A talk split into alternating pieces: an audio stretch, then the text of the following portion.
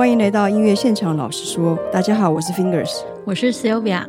这是一个聚焦在台湾古典音乐现场演出的节目，我们会在这里分享现场音乐会的聆听心得，欢迎大家与我们一同交流。今天要跟大家分享的是2023年12月28日在台北国家音乐厅演出的缪斯缤纷齐伯斯坦独奏，主办单位为雅艺艺术，演出者为齐伯斯坦。上半场曲目为拉威尔高贵尔感伤的圆舞曲、萧颂舞曲集作品26、彻尔尼序奏华丽的变奏曲与狩猎轮旋曲作品202。下半场曲目为拉赫曼尼诺夫13首前奏曲作品32。今天我们再次邀请音乐好朋友 Zoe 一起来聊哦，欢迎 Zoe。 Hello， 大家又见面咯。好，先来说说为什么你买这场音乐会吧。这场是2023年齐伯斯坦第二次来台湾演出，上次他是跟英巴尔合作布拉姆斯第一号钢琴协奏曲，我非常的喜欢那一场，所以这次看到他有独奏会来，当然就不会错过。还有很重要的是，因为在曲目里面有拉威尔和拉赫曼尼诺夫13首前奏曲，非常难得，所以一定要来听。嗯，我第一次知道齐伯斯坦是在4-5年前在网络上看到他跟我的钢琴女神阿格里什同框的照片，标题是写着合作第18年，阿格里什与齐伯斯坦。过去我在日本听过几场阿格里什与他4首连弹或双钢琴的演出者，都是年轻的演出者。那这位合作第18年的齐伯斯坦让我眼睛发亮，于是我在2023年2月知道他要来台湾，赶紧买好4月13号英巴尔 TSO 合作布拉姆斯第一号钢琴协奏曲的音乐会。哇，那一次音乐会真的让我留下很深刻的印象。那音乐会结束，我就找了他跟阿格里什同框的照片统统储存起来，果然是超级粉丝哦。等一下拿给你们看。好。OK， 两人相差24岁，你们看他合作18年，这样的缘分真的很不容易。嗯，那因为听了那场布拉姆斯第一号钢琴协奏曲的音乐会，觉得他在协奏曲里面有一种可以掌握全场带领整体气氛的那种女王气质，我就很想听听看他的独奏的现场，于是就买了这场音乐会咯。嗯，我也是在那一场协奏曲之后加买这一场的音乐会的票，主要是因为协奏曲那场印象真的是非常非常好啦。对，所以虽然说我也听过齐伯斯坦独奏，就是在他之前再来的时候，但是那时候已经没什么印象了这样，所以就希望来好好复习一下他的独奏。好，那我们再次帮大家介绍一下齐伯斯坦。现年59岁的齐伯斯坦，据说小时候就是一个爱唱歌的小女孩，于是有人在她的歌声里头听到她的音乐天分，建议家人送她去读音乐学校，于是她开始接受系统性的音乐教育。不过因为她具有犹太人身份，所以她在俄国其实是比较不顺遂啦。一直到了1987年布索尼大赛，他终于能够参加，并且一战成名，拿下首奖。那更特别的事情是1987年他拿下的这个布索尼钢琴大赛的首奖之后，有长达5年的时间这个奖是没有金牌得主的。因此被称之为叫齐伯斯坦障碍啊。我有听过。对。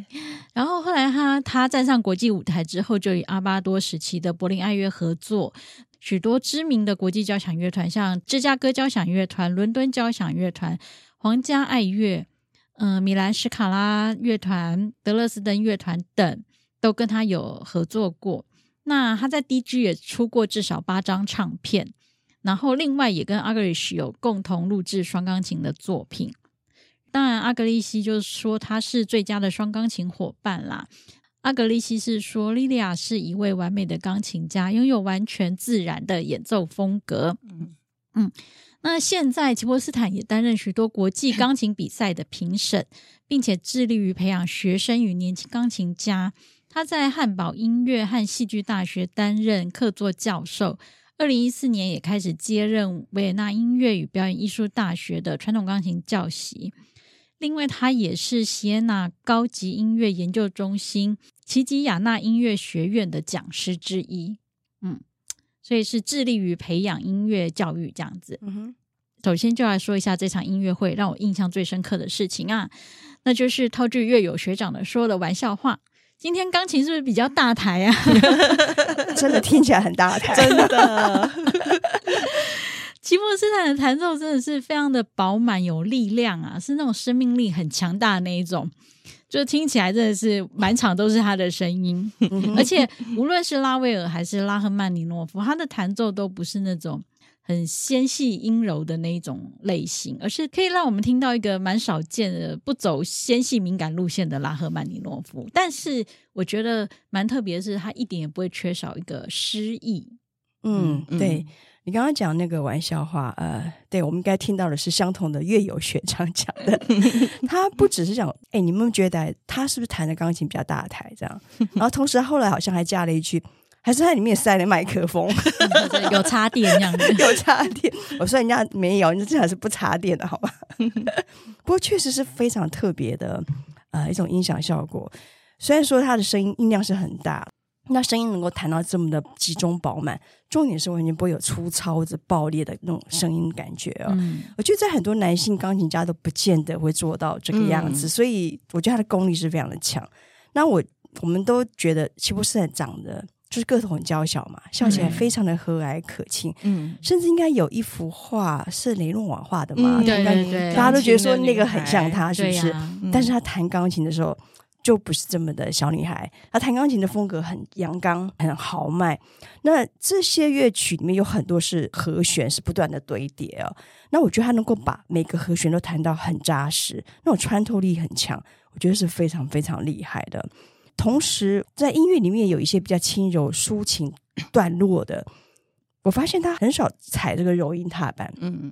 而是完全是用她手指的触键，然后弹奏出非常干净清澈，但是带着非常美的这种音符。他的风格并不是走这种多愁善感路线的，去处理这些动听优美的旋律。他的演奏让你感觉到果决刚毅的风格。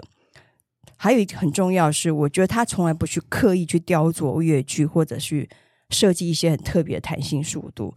所以整个感觉是很自然，很自然在音乐里面歌唱。所以听他的音乐感觉充满着愉悦。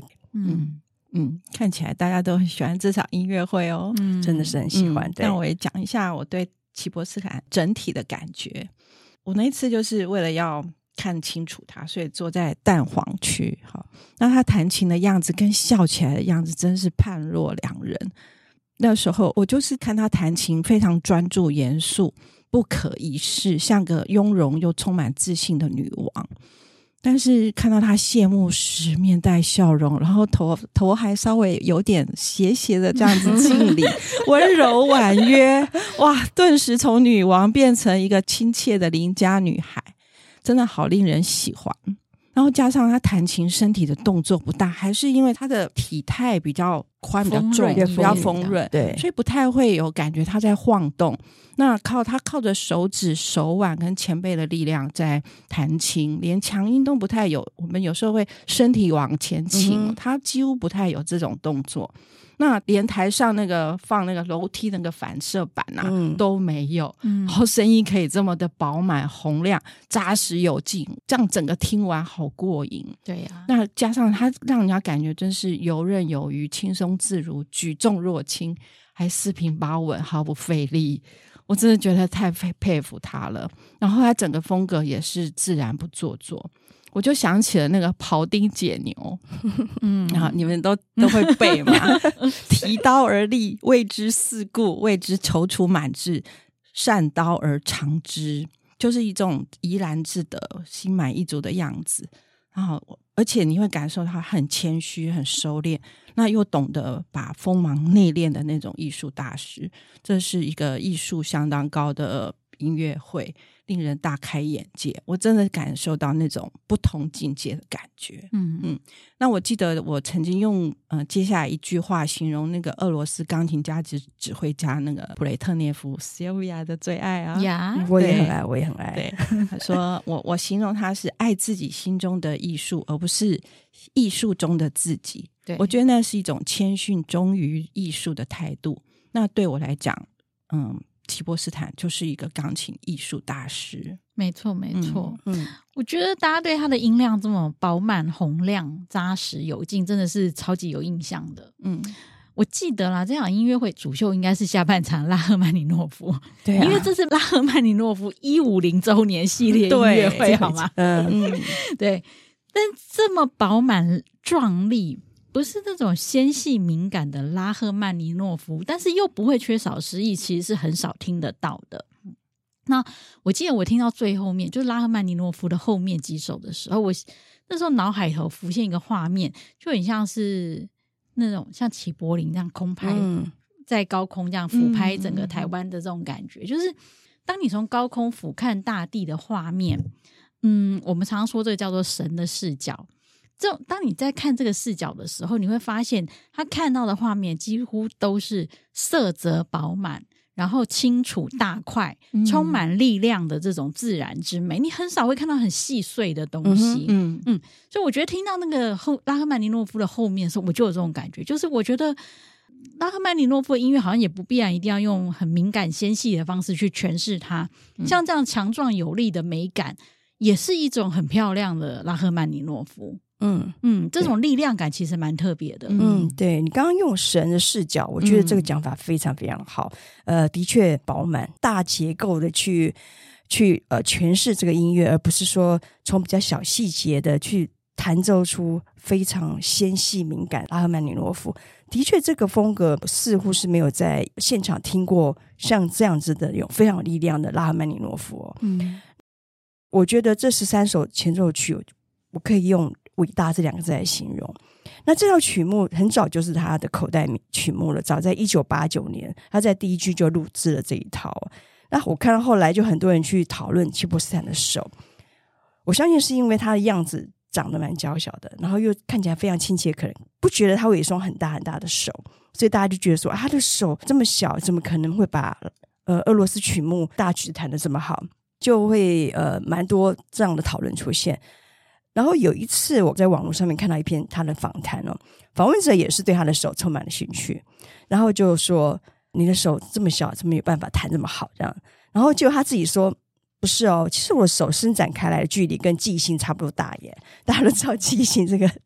意思是纪星手很大吗？纪星的手蛮大的哦，这样的对对，所以大家不会去怀疑纪星的手大小，但是会怀疑说齐波斯坦你的手应该很小吧，因为就觉得他的个子很小，是比例的问题。他说是一个剑，他的胯，他整个伸展出来是可以。然后应该是我看到应该是蜜蜂老师吧，好像有说齐波斯坦说大家可以胯够到10度，那其实10度并不是非常大的手，但是就是以他的可能是弹性是非常好的，所以他有办法去够到的时候，你不会觉得他是吃力。但是齐波斯坦就自己说，其实重点不是手的大小，是你如何去感受音乐。好。他的拉赫曼尼诺夫有很强大的能量，刚刚大家都有体会到，有在聊这件事情。然后你也看他演奏的时候，我也觉得蛮神奇，完全不需要，完全不会看到他好像用很用力，要很动作很大去弹，所以就很像那种内力很强的武功高手啊。在音乐里面有很多很厚重的和弦，他弹出来的音色就像是站在巨大的钟塔。我不能说下面可能耳朵会聋掉，不要说是巨大钟塔的那附近，那你就听到在钟响的时候，钟声是一次一次扩散出来的那种钟声，像是会把人整个给包围住，然后我们那个钟声就进到自己心里，由外而内，整个身心就好像在被 massage 那种感觉。那13首里面第五 G 大调和第12首的降 G 小调是大家比较熟悉的嘛，常常比较会在音乐会里面单独听到。那其中还有像第7号 F 大调、第10号，还有几个比较慢的前奏曲，很有俄罗斯音乐里面那种带着淡淡的忧伤、千回百转的那种情绪。说真的，拉赫曼尼诺夫嘛，别的钢琴家就会把它弹得非常的单宁，但是齐波斯坦就是不一样，他就是会很自然去歌唱。我在想，我们刚刚在介绍他的时候有提到，他从小就是个很爱唱歌的女孩。所以我觉得他在歌唱的时候非常的自然，一点都不会做作。那当他弹那些很弱的音符的时候，我觉得还是非常的清晰，声音很柔和，但是穿透力就很好，他不会去做出很模糊的那种似有似无，都觉得他不是去走这个路线的。那他音乐里面你会听到一种刚毅的美哦。那拉赫曼尼诺夫音乐一定有很多很多音符嘛，第一号、第三号、第四号、第九号，哇，他的速度我觉得他飙得很快啊，弹得很大胆、很彪悍，已经是超越所谓技巧、高超或者是甚至手大小这个层面的问题了。所以他一直让我想到希腊神话里面的女神雅典娜，兼具的智慧还有勇气，所以这种独特的风格真的很少在现代年轻一辈的钢琴家身上看到有这样的倾向。 嗯，真的。嗯，前奏曲前面几段就让我有快速迅猛、生气蓬勃的那种管弦乐的气势。加上听到乐曲里面变化多端的俄罗斯钟声动机，让我眼睛一亮哦。对，那第五段是 5G 大调，它弹得很高雅，一点点的弹性速度，唱得很优雅，是一点点的弹性速度。尤其是左手稳稳的弹出极尽空灵的底部，感觉他把分解和弦分析得很透彻，让右手的旋律一边唱一边与左手流动的那个底部和声呢相互对应。我除了喜欢第五段的优雅旋律，还蛮喜欢他诠释的第八段那种灵巧还有灵动的那种捉挟的感觉。然后我这边就引用一个访问内容， 他说，我不喜欢新观点，我的意思是我是钢琴家，是作曲家的仆人，我所做的是尽一切努力把作曲家呈现在音乐中的一切表现给听众，而不是刻意用别人的作品来为自己服务。在音乐里创造出新东西，我希望我的诠释每一个音和每个乐句都能忠实对应乐谱指示、作曲家风格和乐曲精神。所谓心诚则灵，我觉得这只要忠实对乐曲用心够，就能弹出自己的声音。我觉得她虽然是个气势气场十足的女王，弹琴的态度是如实、真诚、谦虚，表达拉赫曼尼诺夫前奏曲理智多于感情，柔美中带着坚定。我觉得她不是一个横扫千军的那个超女，而是一个谦逊朴实的艺术家。我也是喜欢第五段跟第八段，我觉得他在弹那种珠玉般空灵的那种感觉，其实是也蛮厉害的。就是蛮极端的，跟我们刚刚讲到的这种比较强壮其实是不太一样的。但是像第一、第二、第九，我也蛮喜欢他那种就是真的是直接有豪气的这样的感觉啦。就总而言之，我觉得听他音乐会对我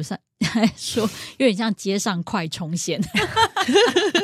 快冲啊，对对对，很快哦，一下子就可以冲饱了。对对对，可以冲饱这样。我一直觉得他的触键是比较直接的，是对，不是那种对速度是比较我们叫做 fast attack， 不是那种比较慢的触键，然后去似乎要把音乐给一点一点的揉出来。我觉得他触键是蛮直接的，所以这个在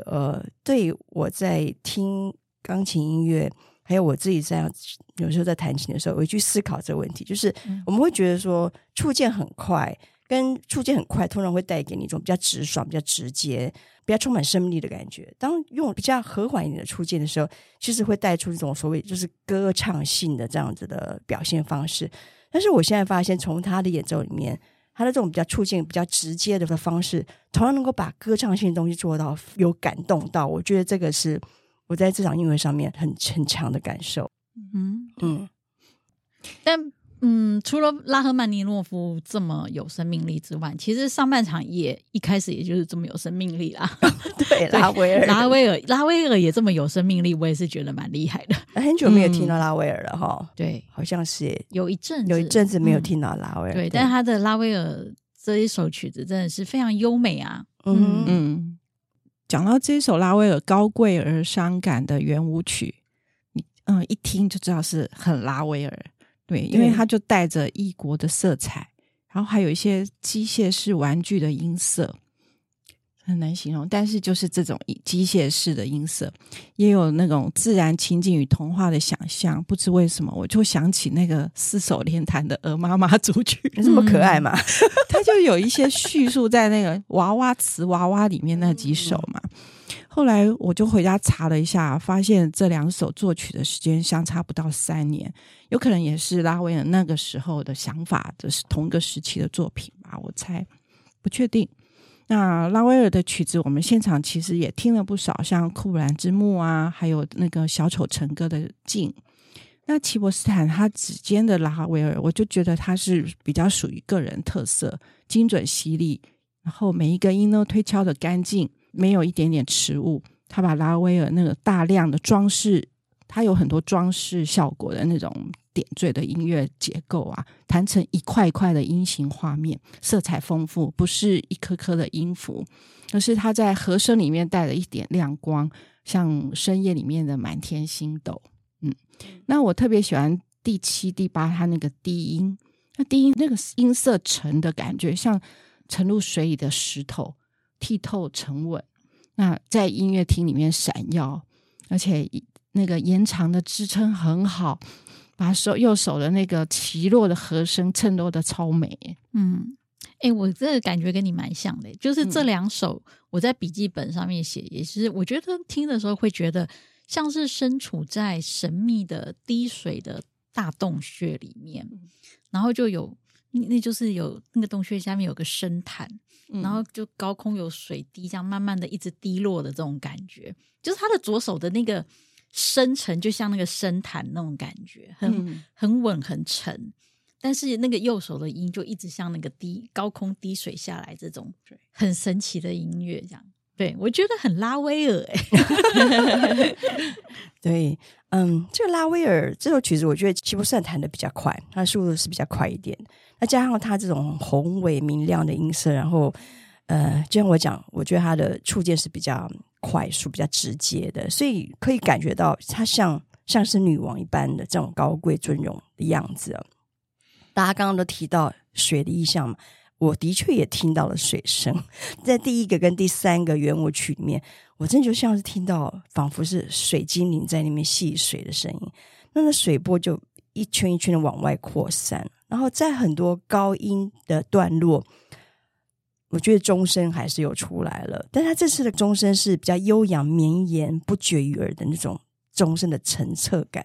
所以反而会带给我这种更圣洁的感觉，那这段我是非常喜欢。那8个圆舞曲里面有3首慢板，齐伯斯坦他的音色非常的放松，刚才讲若一讲好举重若轻一样，非常的放松，所以他那个声音虽然说是很亮的，是很宽阔的，但是还是同样会有像水晶一般那样子晶莹剔透。那如果说标题里面讲的伤感是会出现在慢板里面的话，我反而觉得齐伯斯坦他的诠释是比较淡然的，有一种清心寡欲的感觉，所以我觉得这个也非常的漂亮。我觉得听拉威尔最美就是那种有一种异国风情的高贵感。对，那真的是要弹好真的是不容易吧。就是蛮不一样的面向的这种风格这样子。对，你就觉得他跟德布西完全不是同一个路线，虽然他们都是印象乐派哦。对，但齐伯斯坦就真的是可以把这种贵气，要一方面有贵气，但是又有神秘的感觉，这样子，把它表现出来。这样，我自己在听他这种拉威尔的时候，很奇特，嘴角会一直失手，一直很想笑，这么开心，真的很开心，因为觉得音乐很漂亮，你就觉得就像那个水花有没有这种很漂亮这样晶莹剔透的感觉，很享受，对，很漂亮，然后就一直很想笑对，然后后面的接下来的萧颂也因为蛮漂亮所以也很想笑对，我听拉威尔也是觉得就是有种精致的美感在里头。那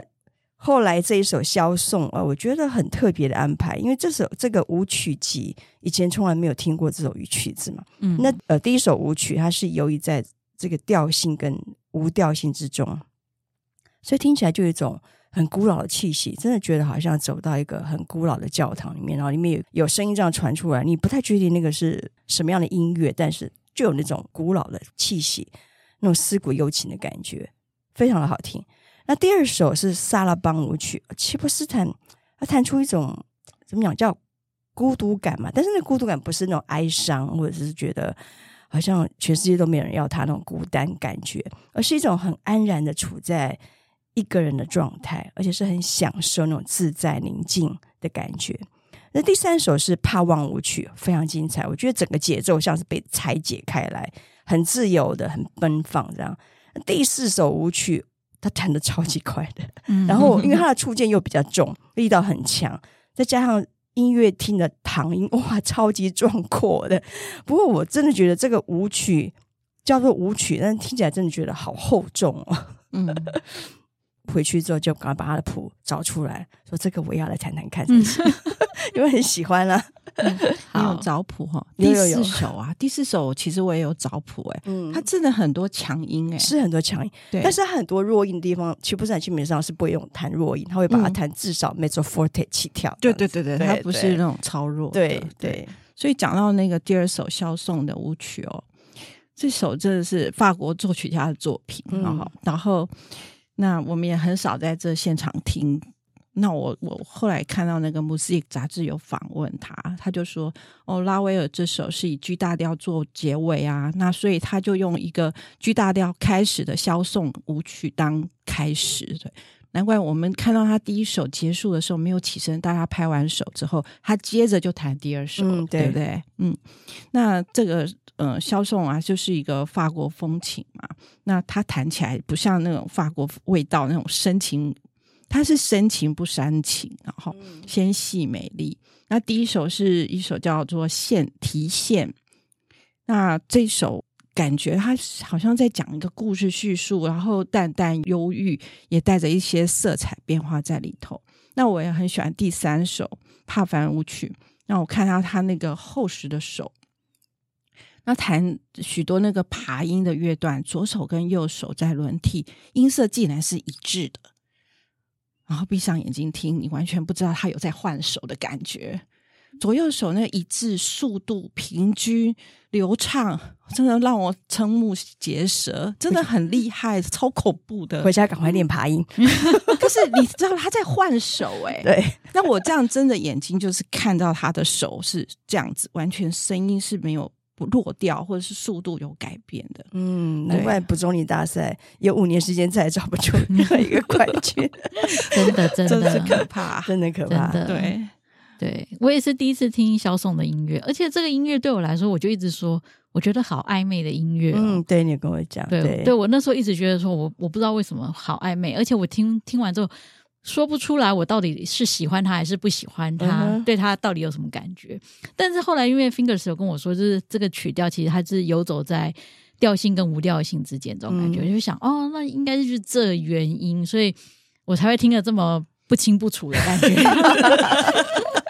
但是这个是作曲啦，对，这不是那个弹奏的问题，因为他真的是弹的真的超级好，尤其像第三首、第四首，我真的觉得我们虽然不是看到手，我们做的那个方向其实不会看到，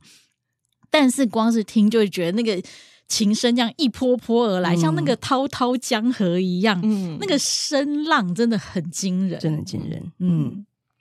然后上半场其实光是这2首其实就蛮惊人啦，不过我觉得上半场最有趣的是他的最后一首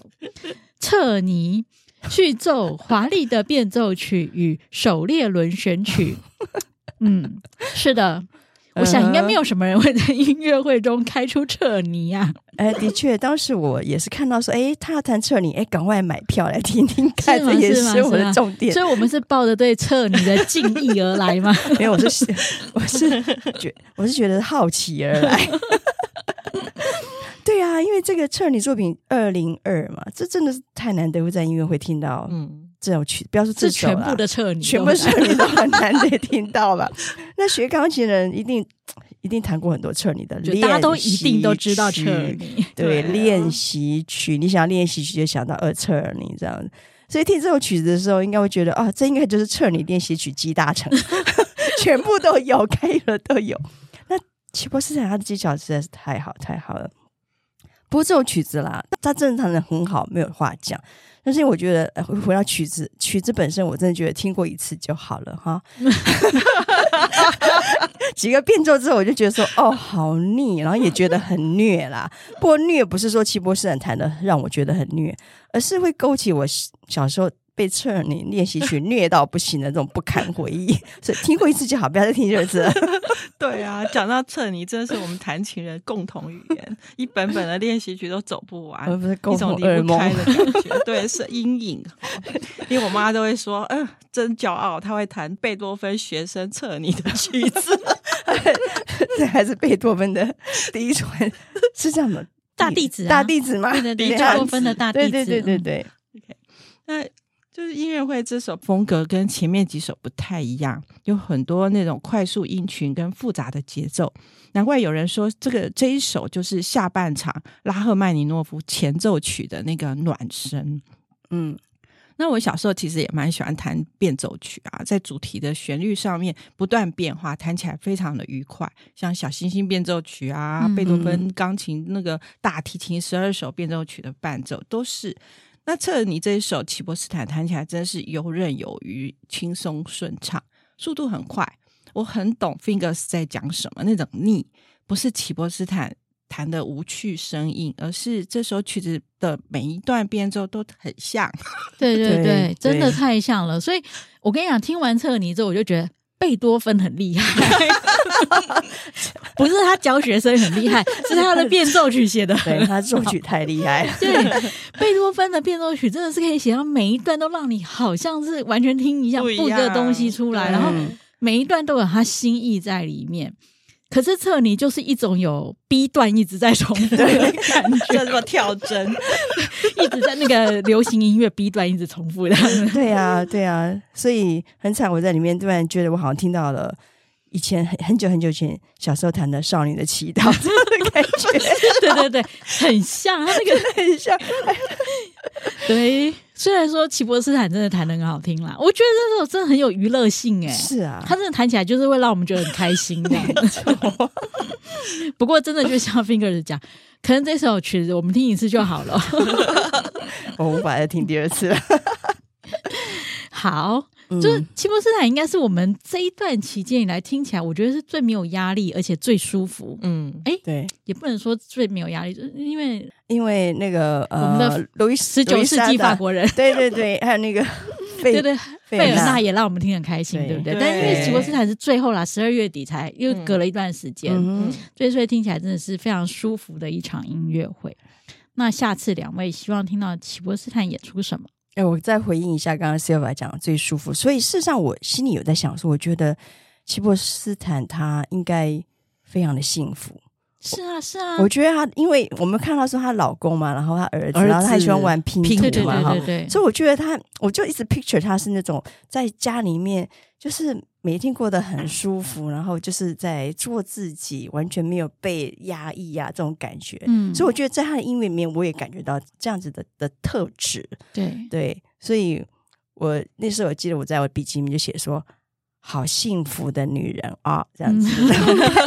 所以我觉得的确在12月底能够听到一个这么幸福这么舒服没有压力的音乐会，我们也很幸福，我们很幸福，我们很幸福，很谢谢，真的也很谢谢她老公还有小孩这么的爱她幸福家庭来的幸福音乐这样的那下一次想听什么？我很想听她弹拉威尔的曲目，因为我觉得他拉威尔弹的很有意思，然后有很多的想象空间，然后我同时也很想听他弹 Mussorgsky 的展览会之画。那 Zoe 你呢？因为我觉得他那个厚实的指力如果可以弹李斯特的曲子应该是也不错，因为我之前听了那个韩国人有没有，我是觉得任元灿我那次真的觉得真的要这样吗？这首曲子就是李斯特那两首传奇作曲那个作品175那一首，一定要这样弹吗？我真的很好奇，如果齐伯斯坦可以弹出不同风格，让我觉得他又游刃有余，又不需要让我这样退后三步的这种状态我真的很期待他弹这首曲子。对，那我也记得他应该如果要来练这首应该不难，因为他曾经有 CD 的录音。对，好，那我就跟两位一起许愿好了都来一下啦都来对，好，就是一场很舒服的音乐会。好，那下次我们要听什么请大家 follow 脸书粉专音乐现场老师说，让我们在音乐厅共度最美的音乐饗宴。音乐现场老师说，我们下次见，下次见，下次见，拜拜，拜拜。